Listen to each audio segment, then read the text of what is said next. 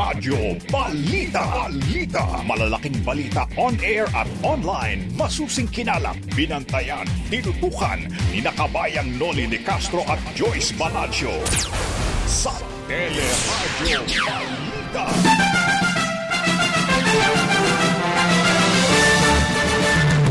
Low pressure area na namataan sa Mindanao naging bagyong krising na. Signal number 1 nakataas sa apat na lalawigan. COVID-19 variant ng India na detect na sa 44 na bansa ayon sa WHO. Mas mahigpit na health screening protocol sa mga pasaherong galing sa Middle East, irerekomenda ng Department of Health.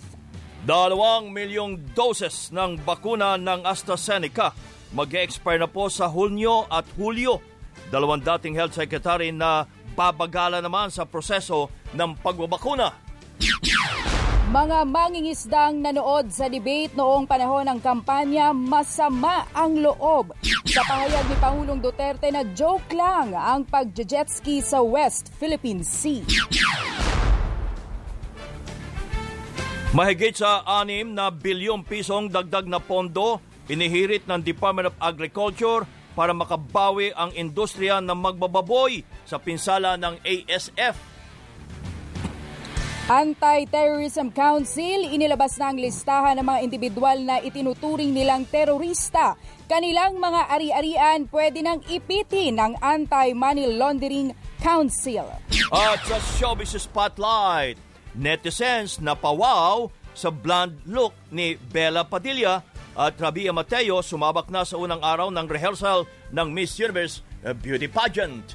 Yan ang ulo ng ating mga nagbabagang balita. Ngayon pong araw ng Webes, May 13, 2021, patuloy po ang aming paglilingkod sa pamagitan ng uh, Teleradyo, TFC, Sky Cable, Channel 26 at iba pa mga cable providers.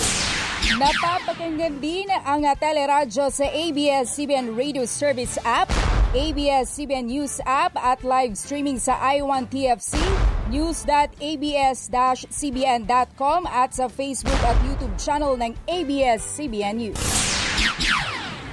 At kasama natin siyempre pa ang ating uh, guest ngayong umaga. Ako po si Raya Kapulong. Ako naman po ang inyong kabayan si Nolly Di Castro. Kami po ang maghatid sa inyo ng ating mga nagbabagang balita.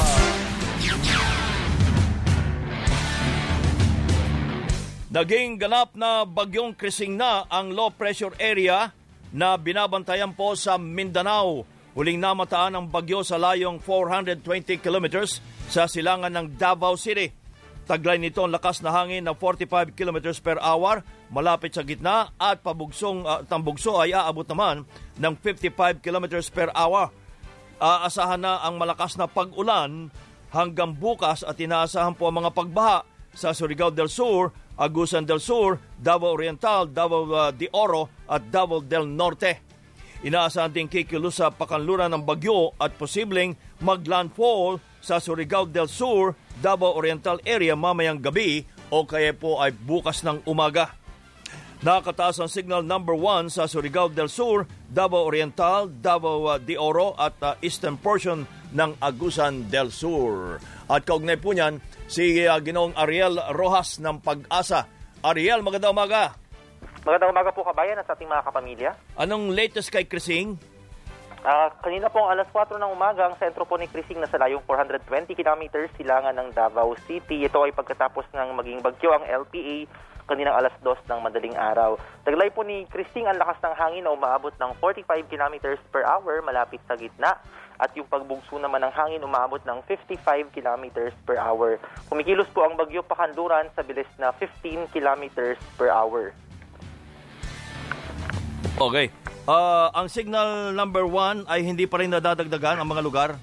Ang susunod po kasi nating bulletin na kabayan ay mamayang alas 8. Uh, so yung signal number 1 po kanina alas 5 na nabanggit po kanina ay parehas pa rin po sir. Okay. Inaasahan ba natin na ito'y maulan o malakas ang hangin? Kasi 45 lang at ang bugso niya ay 5, uh, 55 uh, kph lang. Tama po yan, kabayan. Ito po ay isang mahinang bagyo kasi pagkatapos po ng low pressure, ang una pong kategorya ng bagyo ay tropical depression. So mahina po siya. So yung ulan po ang ating babantayan. Meron tayong inaasahang katamtaman hanggang sa malalakas na mga pag-ulan ngayon, ngayong araw at bukas po uh, sa mga lugar under signal number 1, pati rin po sa may Davao del Norte. At uh, may banta po ng mga pagbaha at pagguho ng lupa kaya pinag-iingat po natin yung ating mga kababayan doon, especially mm. yung mga nakatira sa mga mababang lugar, sa tabing ilog, tabing sapa at sa mga bulubunduking lugar. Opo, may tanong din si Raya. Ginoong Ariel, si Raya ho ito. Kapag ganito ho na tag-init, ano ho yung mga karakteristik ng mga bagyo na pumapasok tuwing tag-init? Uh, usually po, uh, pag ganitong tag-init, uh, mag- nagkakaiba din po yung characteristics ng mga bagyo. Pero ito pong uh, bagyong ito, uh, specifically, itong si Christine, uh, medyo maliit po yung kanyang sirkulasyon. Uh, actually, sa ibang weather models, hindi po siya napipick up. So, yung medyo, uh, tawag dito, medyo maliit lang yung kanyang sirkulasyon at yung kanyang cloud system. Uh, pero yun nga, bagamat mahina yung kanyang hangin, yung mga pag-ulan po yung kailangan nating pagbantayan, especially dyan sa may Mindanao, normally po ay malalakas ang mga thunderstorms dyan kapag ganitong panahon po ng tag-init. So, alam ko po may ilang lugar na dyan na nagtala ng mga pagbaha at pagguho lupa dahil lamang sa thunderstorm sa isang hapon. So, ibig sabihin po niyan, may antecedent rainfall na at uh, dahil sa dadalhing pag-ulan nitong si Krising, posible po meron pang aasahang mga ganong kaso din, mga biglaang pagbaha at pagguho ng lupa, especially sa mga bulubunduking lugar nitong Caraga at ng Davao region. Okay, maraming salamat uh, Ariel at uh, good morning.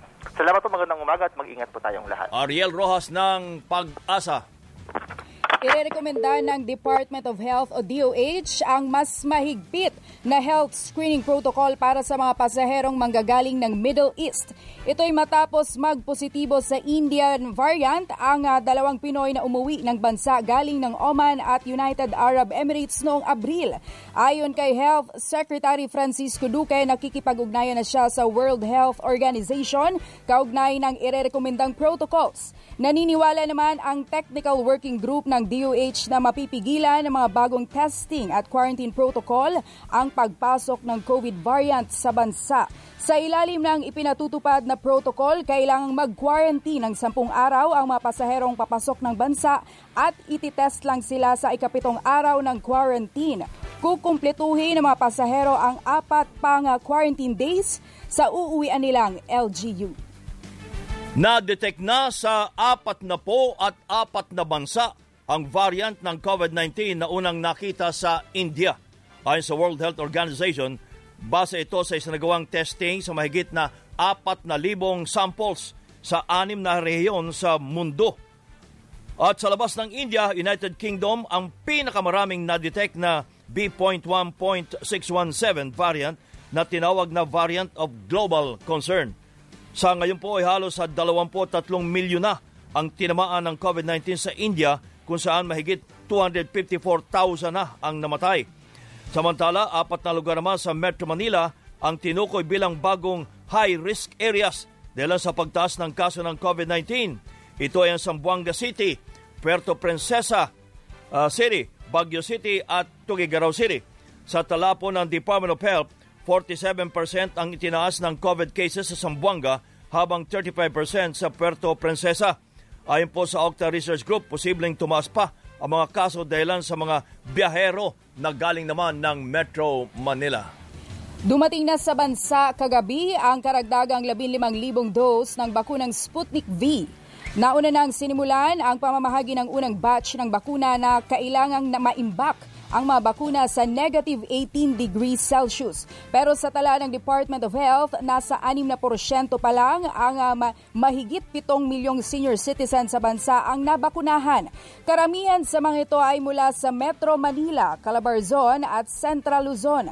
Dahil dito, nakikipag-ugnayan na ang DOH sa kanilang regional offices para mapabilis ang pagbabakuna sa senior citizens at iba pang priority groups. Nasa dalawang milyong doses po ng bakuna ng AstraZeneca ang nanganganib na mag-expire kung hindi po may tuturok hanggang sa katapusan ng Hunyo at katapusan ng Hulyo. Sinabi ng Department of Health na kabilang dito ang mga bakunang dumating noong weekend. Pero tiwala pa rin sa Secretary Francisco Duque na hindi masasayang ang bakuna at maituturok ito bago pa mag-expire. We will make sure nothing uh, will uh, expire. Uh, it will all be uh, jabbed. It will all be used for inoculating our A1 uh, to complete the uh, healthcare uh, workers, no? the A2, uh, the senior citizens, and then the adults uh, with comorbidities. So we will use everything as first dose. Yung second dose supply will arrive on the commitment of the WHO country representative. Sa Marikina po, sinabi naman ni Mayor Marcelino Teodoro na ituturok na rin para sa first dose ang karagdagang bakuna na para sana sa second dose.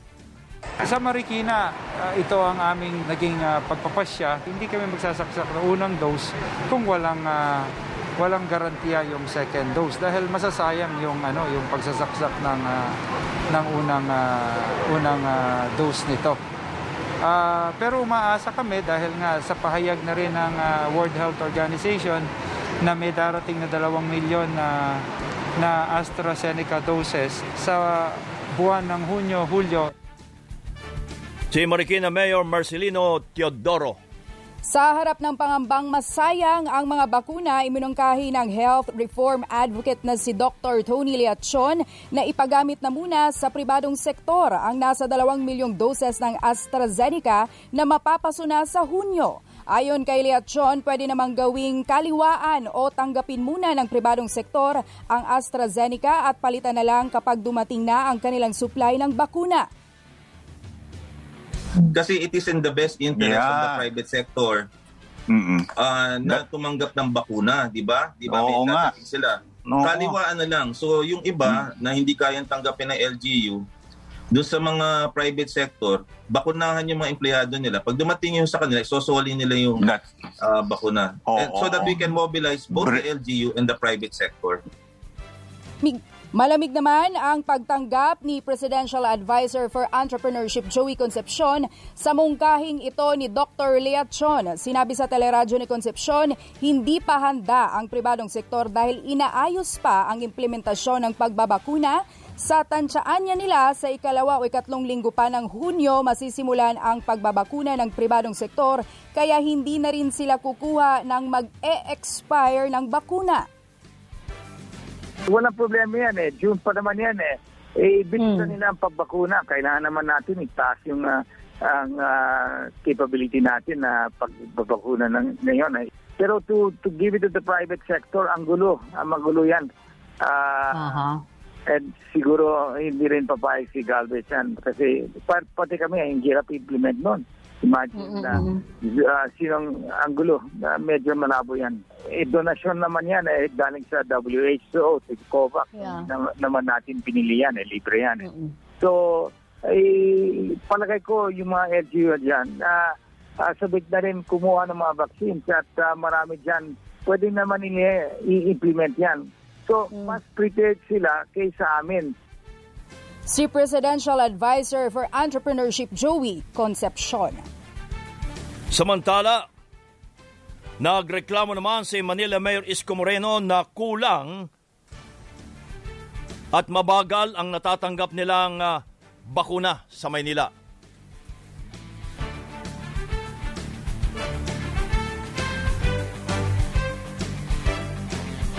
Hindi ko alam kung pinatutubuan pa nila oh, sa kanilang ah, refrigerator itong mga bakunang ito. That I don't know. There must be somebody who's going to be liable. because if you believe that vaccination is the solution to restart the economy, bumalik sa normal ng buhay ng tao, ang bakuna hindi dapat pinatatagal kung saan saan bodega.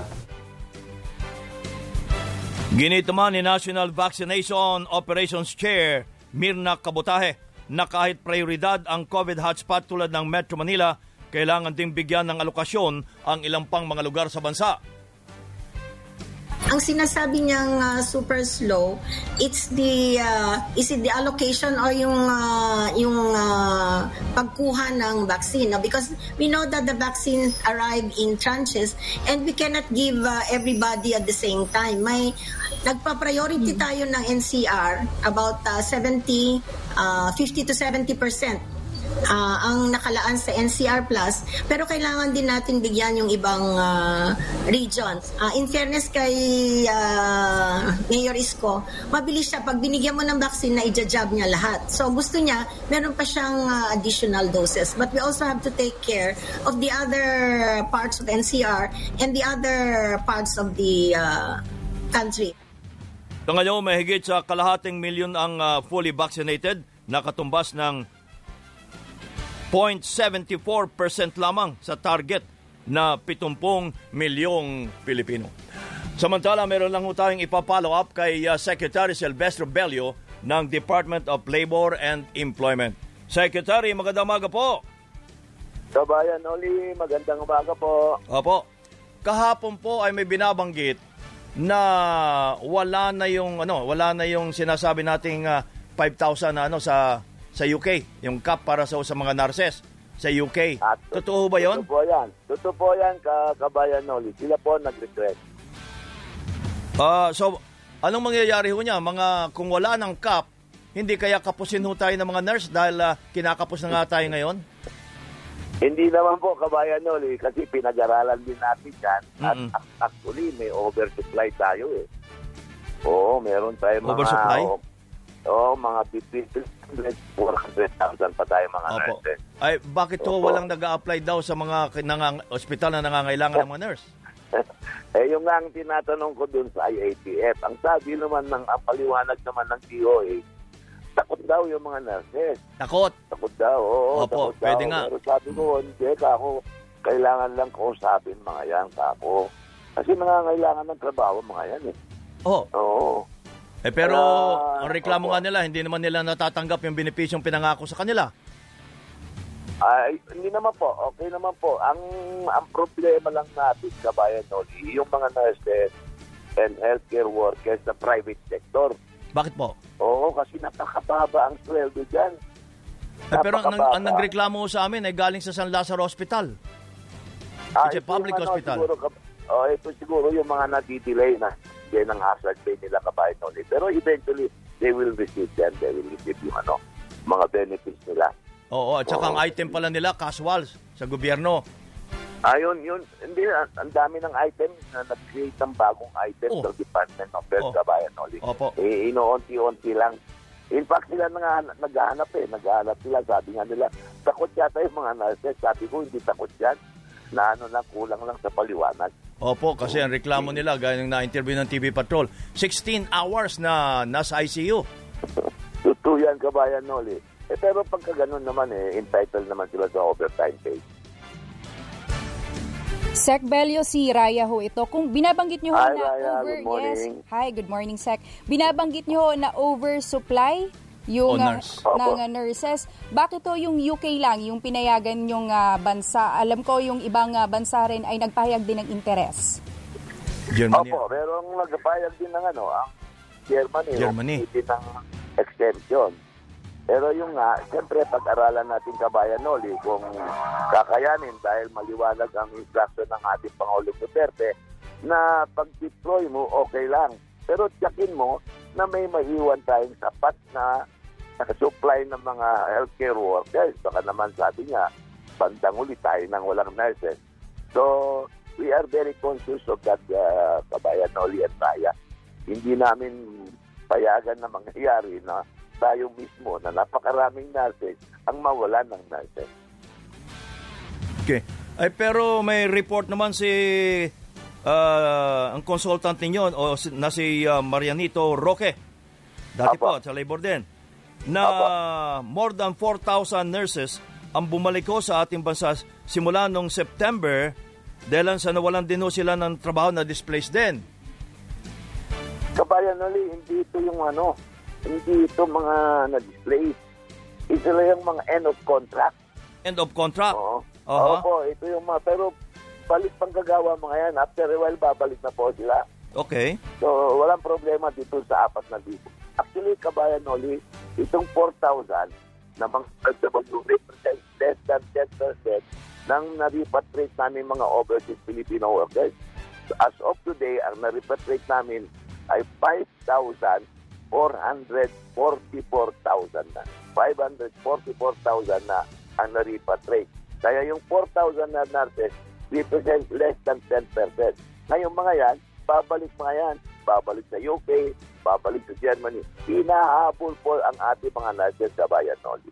Yun. So, hindi ho yan mag-apply sa local. Ay, Sigurado. di po. Nakatikim na sa abroad eh. Opo. Hinahabol yung mga nurses natin, kabayan Noli. Maniwala po kayo. Opo. Secretary, maiba tayo. Namomonitor ho ba ninyo ang mga manggagawa na nagka-COVID o kaya ay ah, kinakailangang mag 14-day quarantine dahil sa may, na, na-contact niya ang isang may COVID. Pero may mga manggagawa na hindi po nababayaran ng kanilang sweldo. Kaya mga janitor, mga security guards, ganyan. Eh, kailangan bayaran kabayan Noli. Pag kami hindi binayaran ng sweldo, dapat magreklamo agad. Oo.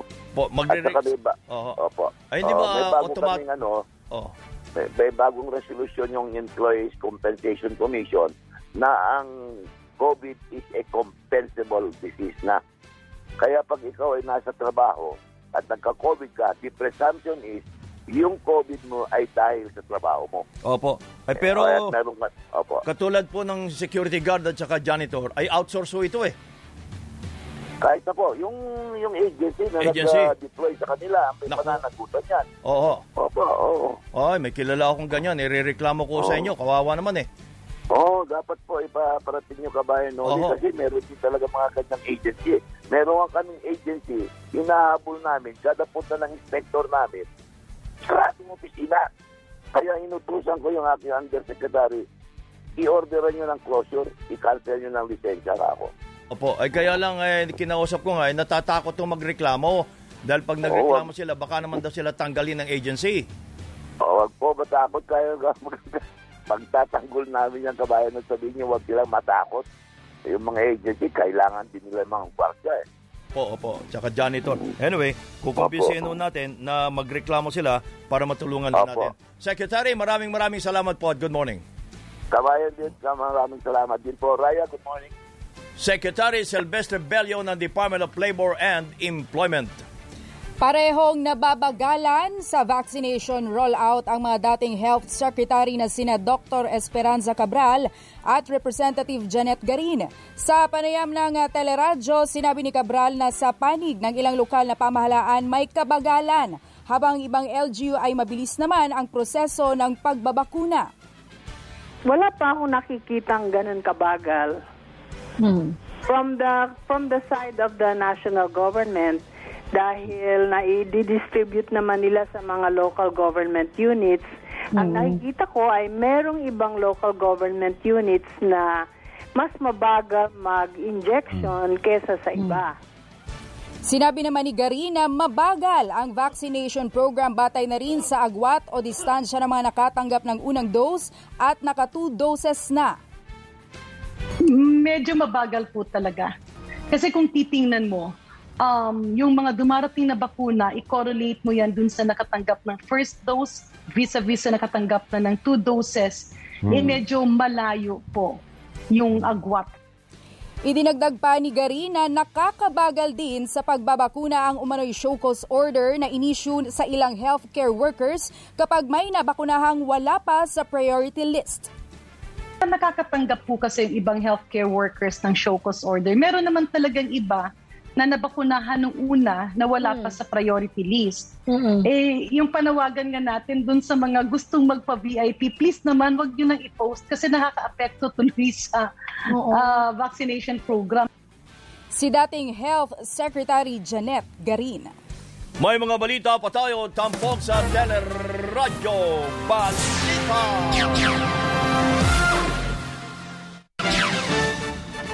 Patuloy po ang ating mga balita. Umabot na sa 1,118,359 ang mga kaso ng COVID-19 sa bansa matapos madagdag ang 4,842 na bagong kaso kahit limang laboratorio po ang nabigong magsumiti pa ng kanilang datos. Sa naturang bilang 18,714 ang namatay habang mahigit 1,046,000 ang gumaling. Ayon po sa Octa Research Group, bumaba ng 16 na porsyento ang COVID cases sa bansa mula noong Mayo a 5. Pero aminado po ang DOH na malayo pa bago mabakunahan ang karamihan ng mga Pilipino kabilang na ang mga nasa priority sector. Sa A1, meron pa tayong mga 24% na hindi nababakunahan. Sa A2, 6% pa lang po ang nabakunahan natin. So marami pa tayong uh, kailangan na uh, bakunahang A2, lalo na po yung A3. Ang uh, National Vaccination Operation Chair na si Mirna Kabutahe. Kaugnay po niyan, uh, punta muna tayo ng Zamboanga City si Mayor Beng uh, Climaco ng Zamboanga. Magandang umaga po, Mayor.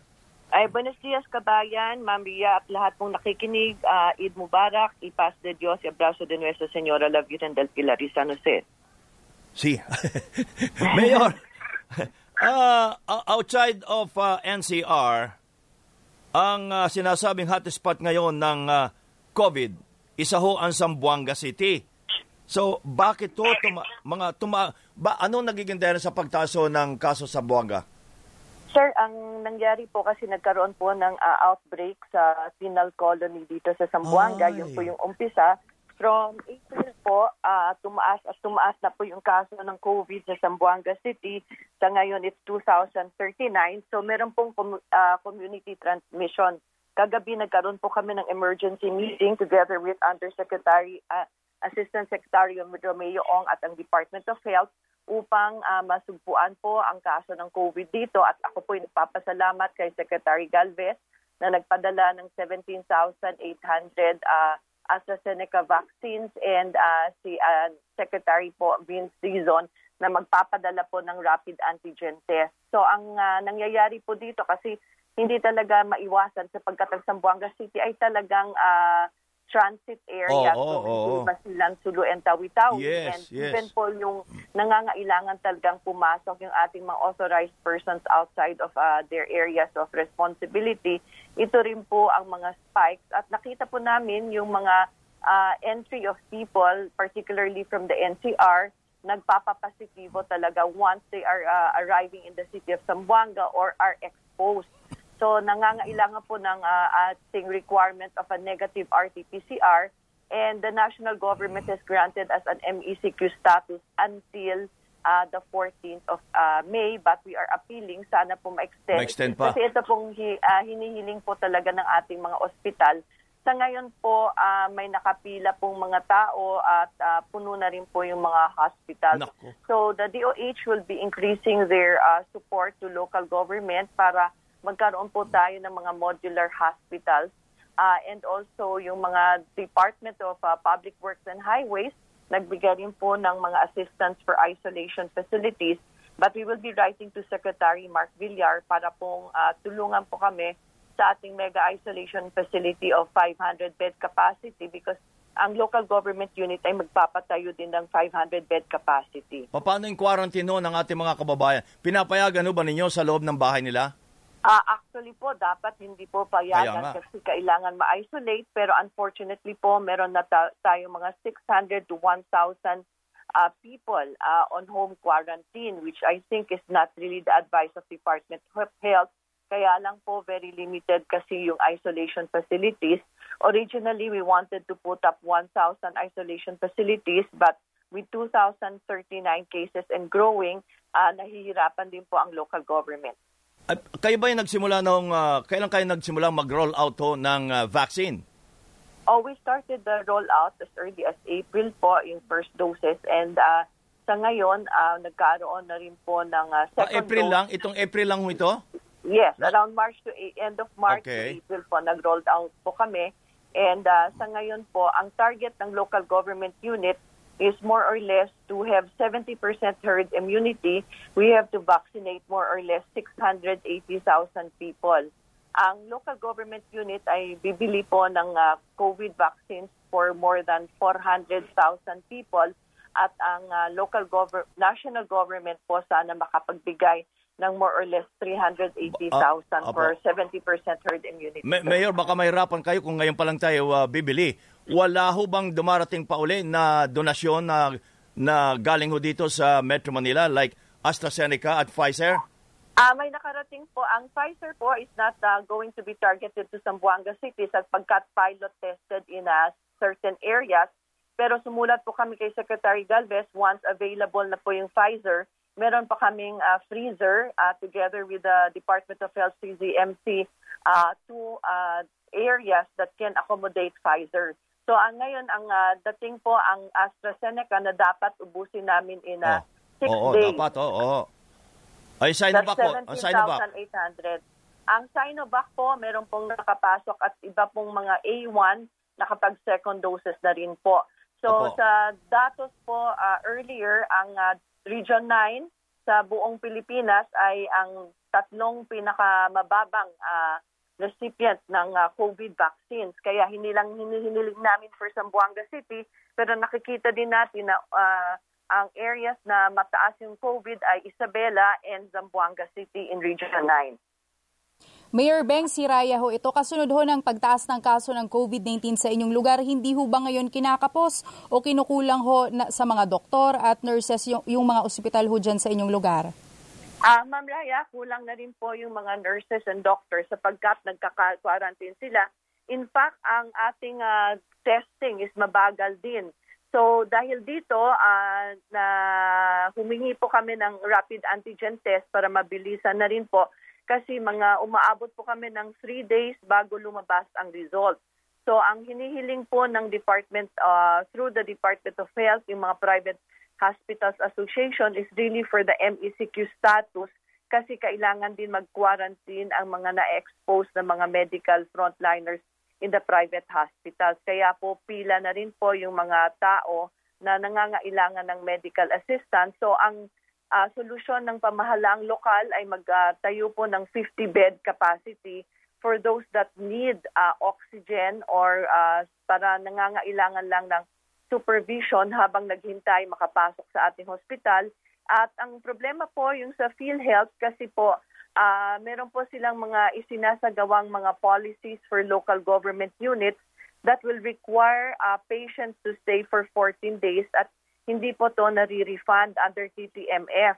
So ito pong problema na nakikita natin na sana po maayos kasi ang kailangan po natin as, as soon as the patients are declared negative, they can continue on their uh, rehabilitation or recovery at home para hindi po mapuno talaga required ang hospitals and ang ating mga uh, step-down facilities. Mm. Mayor Beng, mag extend ho ba kayo ng quarantine level? Kasunod yes, na we, tumataas uh, yung kaso. we are appealing to the national government to uh, extend our MECQ sapagkat binigyan long po kami starting uh, May 8 to uh, May uh, 14 as MECQ. Putin, bukas So, na ho yun. Mayor, yes, bukas na. na. po. Oo. Kulang po yung uh, quarantine uh, status kasi kung gusto talaga naming ma-obtain ang uh, request ng ating mga doktor, kailangan po at least uh, two weeks to a month.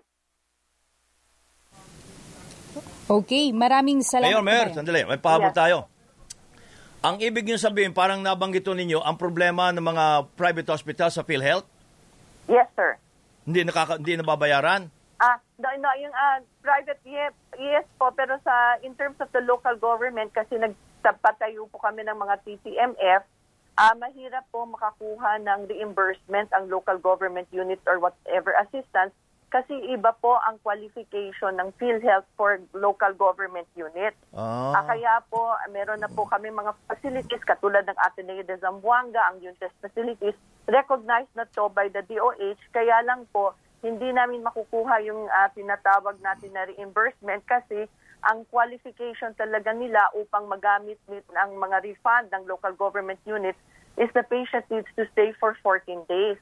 Eh, sa kailangan po ng mga facilities ah, para makapag-step down yung ating mga pasyente, ah, minsan po ang patient stay in the quarantine ah, isolation facilities for around less than 14 days. So dito po nakikita natin yung kahirapan kaya humiling po kami kay ASEC uh, Romeo Ong ng uh, Department of Health Oo. na matulungan po not only for Zamboanga City but other local government units. Okay. Sa private hospitals, iba po ang policy nila, Opo, pero- nakakakuha din ng reimbursement.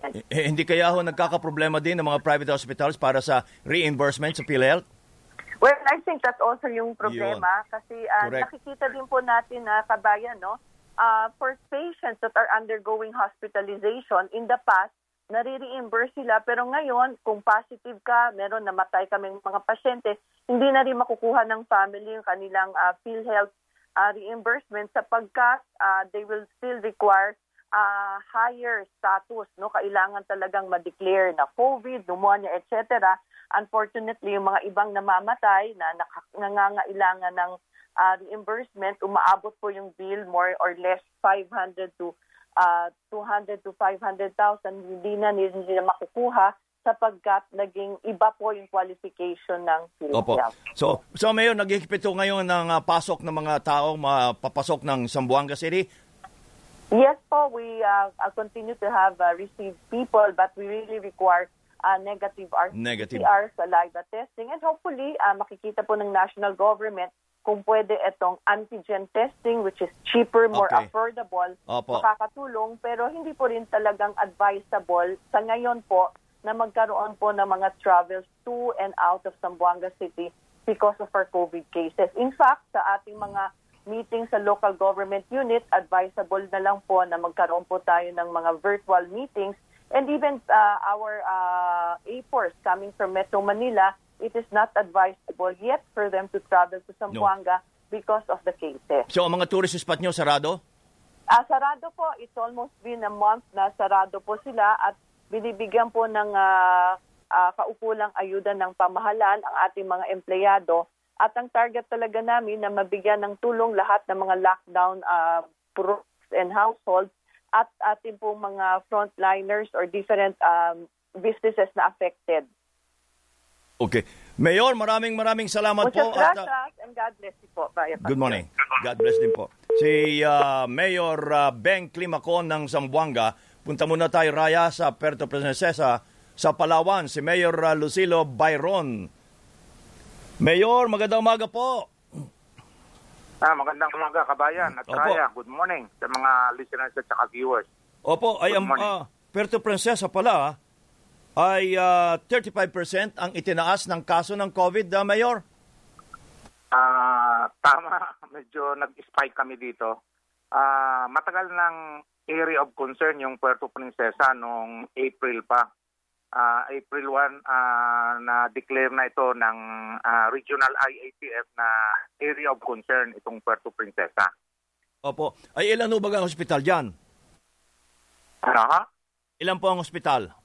Ah, ang hospital dito, dalawa dalawa ang private, isa yung DOH at saka isang military hospital. Oh, Pero maliliit lang yung mga capacity nila. nako. Ah, yung hospital ng Palawan, yung DOH operated, yan yung pinakamalaking nag-allocate na beds para sa COVID patients. Eh, hanggang 30 yata yung kanilang ina-accept. 30 hanggang a little over 30. So ibig sabihin nun yan, eh, Yung nagkakaproblema kayo. Ha?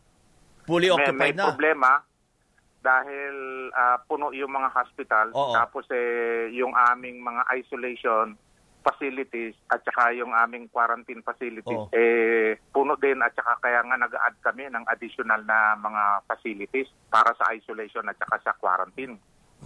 Mayor si Raya ho ito, ano ho yung dahilan kung bakit tumaas yung kaso Oo. ng COVID-19 dyan sa inyong lugar? Hindi talaga mapinpoint eh. Wala namang ah, talagang masusing pag-aaral na ginawa. Pero ever since na magsimula itong COVID, nagkakaroon kami ng mga spike yung mga community transmission. Pero maliliit naman.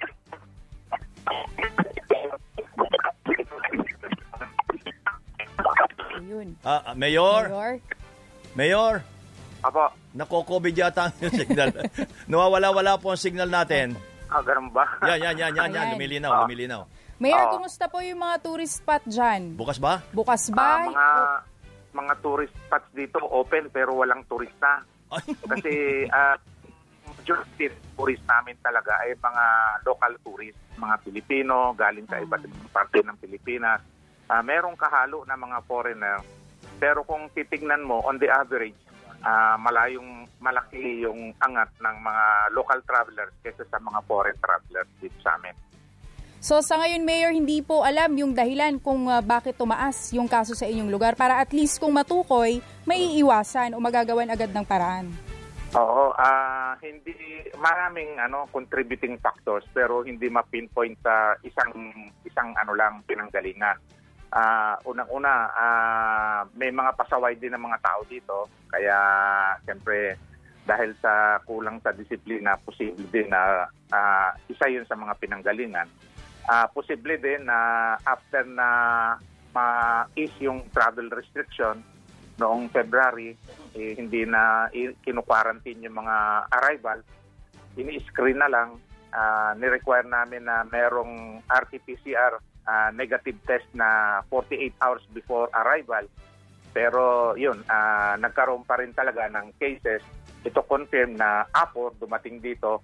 Eh, pero after mga 5 days siya na nandito, 6 days, eh, naging positive siya sa COVID dahil nakadevelop siya ng mga symptoms kahit na meron siyang RT-PCR negative test na 48 hours.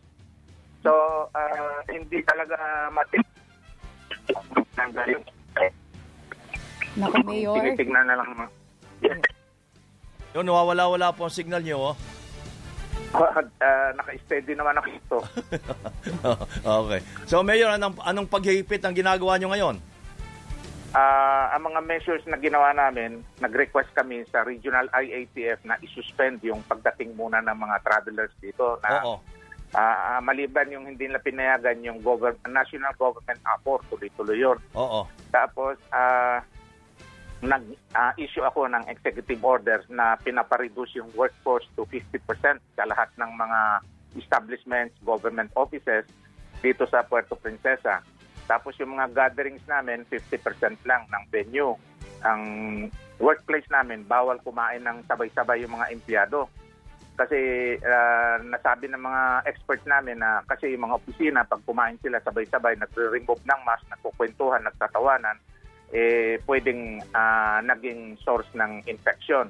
Kasi tinitingnan namin ang pinagmulan ng pag ah, mabilis na increase dito ay nagsimula sa workplace.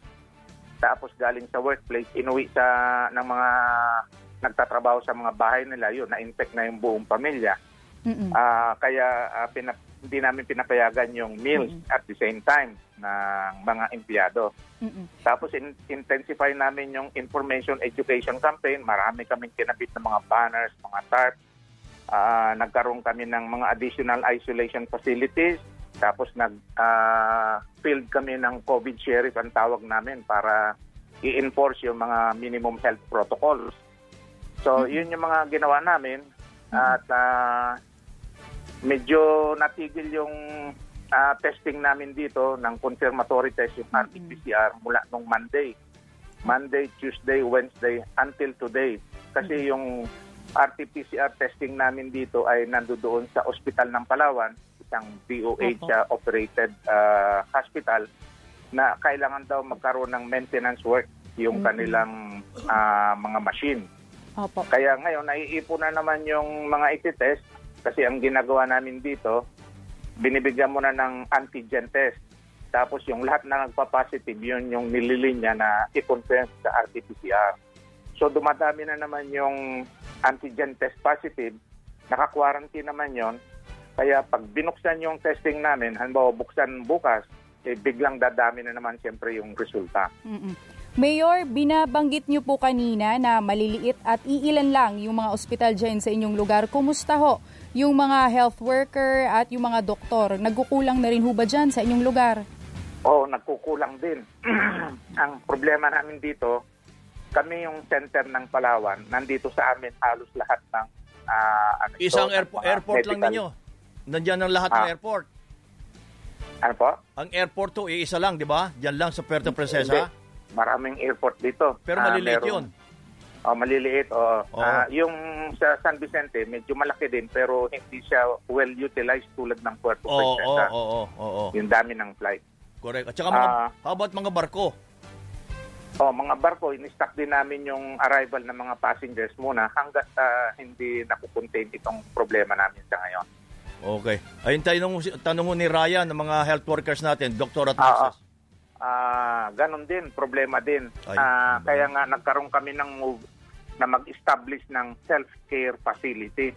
Kasi ah, ang report ng aming incident management ah, team na hindi na namin kaya na mag-open pa ng maraming additional isolation and quarantine facilities dahil kulang na sa mga healthcare workers. Okay. Kulang na yung mag-aalaga sa mga pasyente. Opo. Ah, ang kanilang naging rekomendasyon nga eh pauwi na lang at mag home quarantine. Okay. Eh natatakot kami sa home quarantine Yes, kasi oo. hindi mapapantayan. Oho. Kaya ang naging desisyon ng IATF namin ay mag-open ng mga self-care facilities, mga hotel Oo. na inaakila namin para sa isang hotel palagay mo merong 40 rooms o 50 rooms. Ah, at least isa lang ang magbabantay na wag silang aalis doon sa hotel. Opo, opo. Tapos sa self-care, sila yung mga minimum yung mga symptoms ah, dahil sa walang malagyan, doon muna sila pansamantala. Okay. Mayor, maraming maraming salamat po at magandang umaga. Maraming salamat din, kabayan at kaya. Thank you sa opportunity na ito. Mayor Lucilo Bayron ng Puerto Princesa. Magbabalik ang mga balita sa Teleradyo Balita.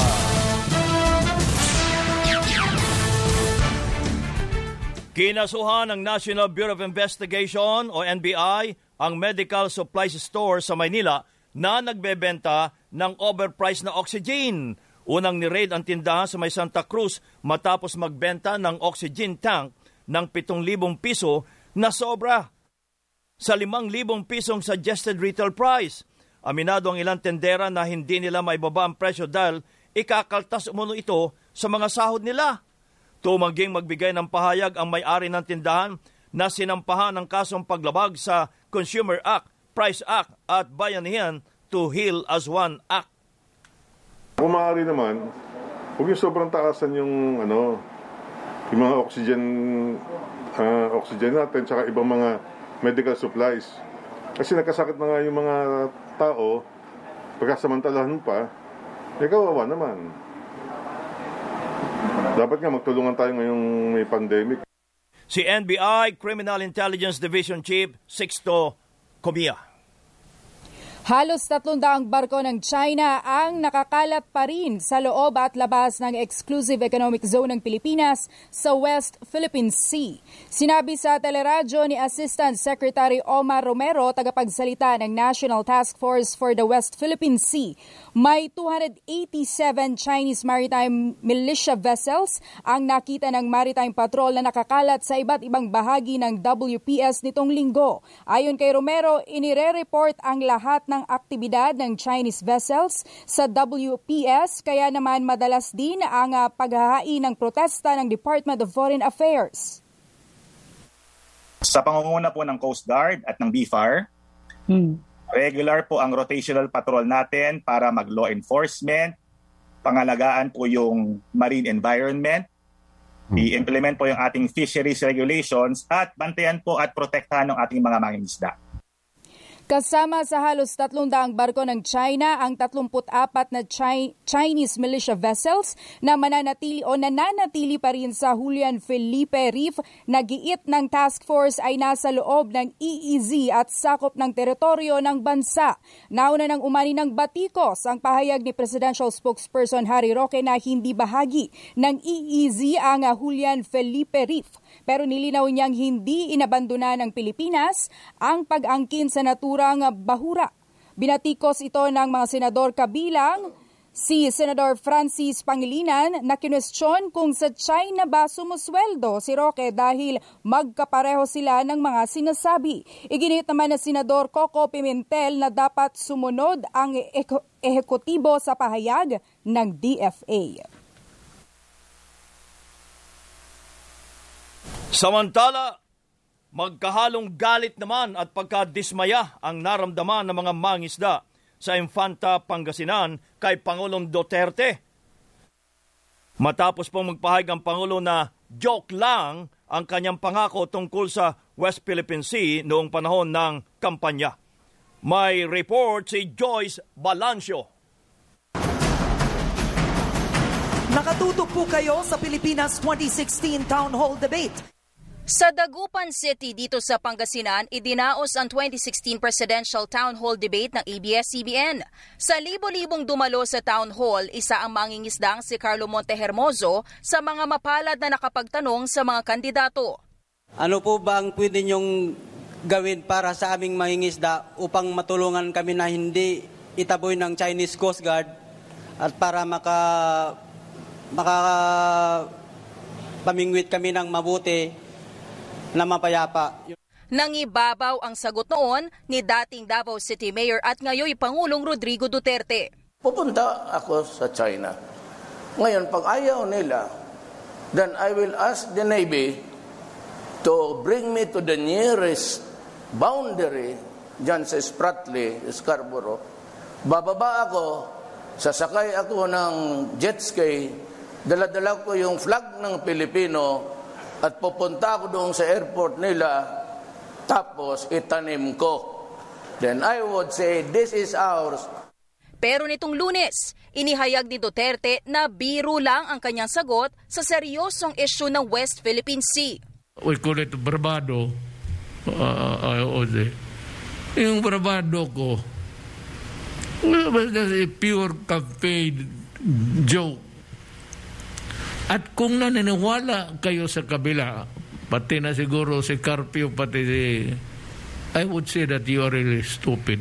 Binalikan ng ABS-CBN News si Mang Carlo at bakas sa kanyang tono ang labis na pagkadismaya, lalo't kabilang siya sa mga bumoto kay Duterte. Nagsinungaling naman sila sa amin. Hindi naman yung tinupad yung kanya, yung sinabi niya sa amin. Dapat, hindi yung joke na sabihin niya. Gawin niya yung sinabi niya sa akin noon. Para hindi naman kami magmukhang tanga doon sa Scalburo na ganito yung ginagawa sa amin. Hindi rin matanggap ni Carlo ang sinabi ng Pangulo sa mga naniwala sa sinabi niya. Hindi ako stupid mm. tao. Masamang lubong namin na ta, siyempre yun ang sinabi niya, naasahan namin yun na gagawin niya. But sinabi niya yung joke-joke lang. Ba, condenser, joke-joke lang din siya naging presidente natin. Ayon pa kay Mang Carlo, walang nabago sa sitwasyon sa Scarborough Shoal mula nang umupong Pangulo si Duterte. Naroroon pa rin ang Chinese Coast Guard at tinataboy ang mga mangingisdang pumapasok sa Scarborough. Pinagtsatsagaan na lang nila ang anumang mahuhuli sa gilid ng Scarborough para lang maitawid sa hirap ng buhay ang kanilang pamilya. Yun nga ang masaklap eh. Hindi kami nakakapasok doon sa loob talaga na pati yung bangka namin na malalaki diskarte na lang mamagawa namin para makapangisda lang sa loob. Nang itaboy noong 2015 ng Chinese Coast Guard ang tropa ni Mang Carlo, kasama niya ang pinsang si Efren, na patagong kumuha ng video ng mga pangyayari. Isa siya sa mga umasa sa pangako ni Pangulong Duterte na mapoprotektahan na sila. Tuwang-tuwa kami ma'am kasi ma'am may pagtanggol na kaming mangingisda. Eh, pero hindi naman po natupad yun eh. Hmm. Hanggang salita lang po siguro. Kung gano'n din lang po, hindi na siguro po boto ma'am.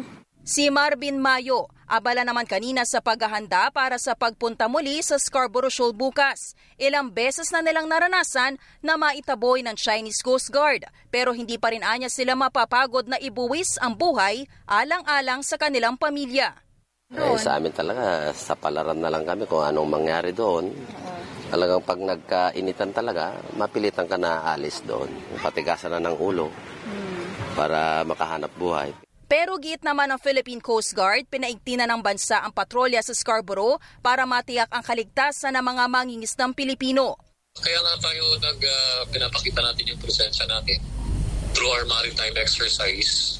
Kasama na yon sa ating uh, layunin na makita. Na in fact, uh, yung mga huling videos namin dito ay eh, medyo nagpapalakpakan kasi na-appreciate nila yung presence ng Coast Guard sa area.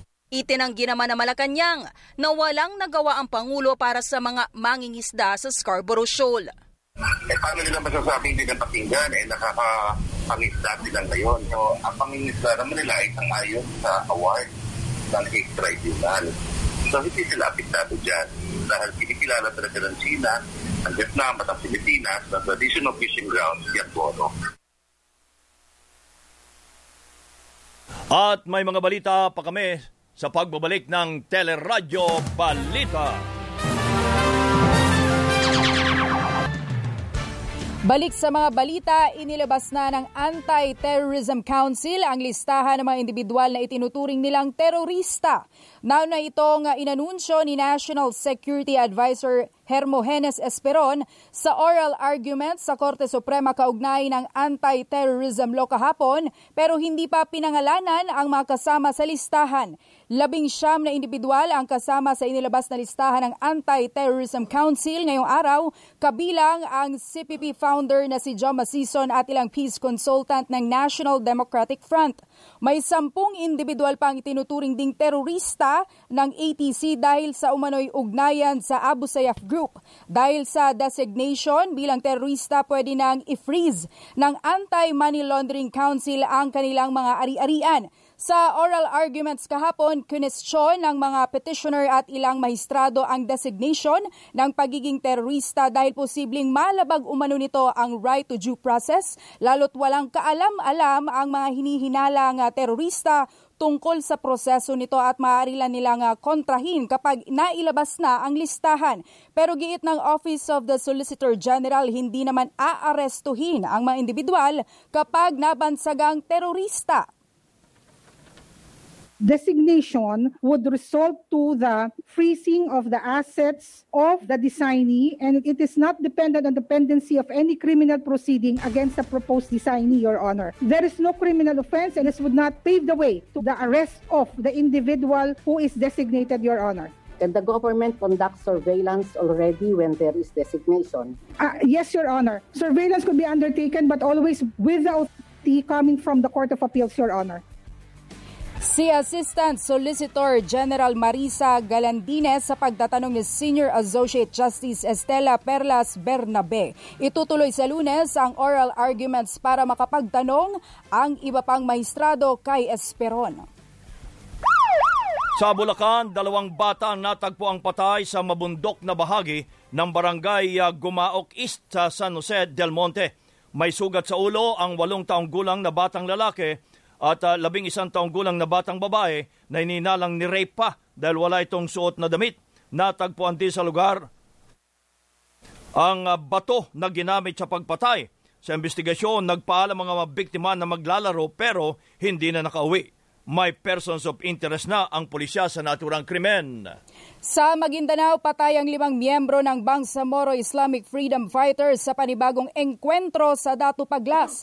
Sinasabing kabilang ang mga rebelde sa grupong nakaengkwentro ng militar sa palengke ng Datu Paglas noong Sabado. Na-recover sa encounter site ang ilang baril at gamit ng mga rebelde. Bukod sa mga namatay, dalawang miyembro rin ng BIFF ang naaresto. Spotlight. Good morning, Miss Daniel Kresnan. Good morning.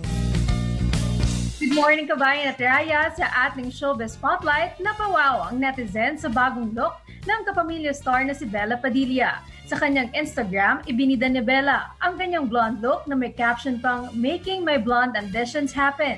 Pinasalamatan din ni Bella sa caption ang isang hair extensions group at isang stylist kaya posibleng temporary lang ang blonde look ni Bella. Hindi naman Manila kung ang transformation niya ay paghahanda para sa isang bagong project. Samantala, bakas agad ng confidence ang pambato nating si Rabia Mateo sa araw pa lang ng rehearsal para sa Miss Universe pageant. Nagpasample pa siya ng Halabira Walk kasama sina Miss Japan at Miss Indonesia.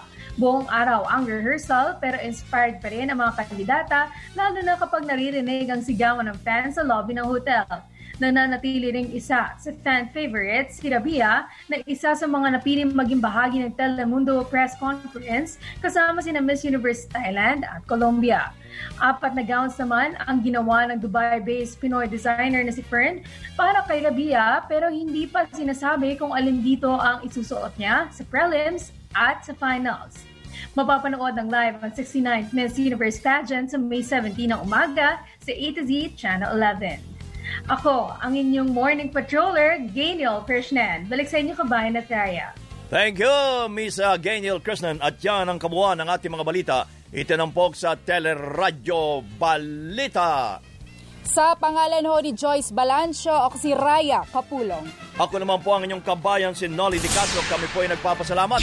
Nag-iwan muna ng isang magandang umaga. Bayan!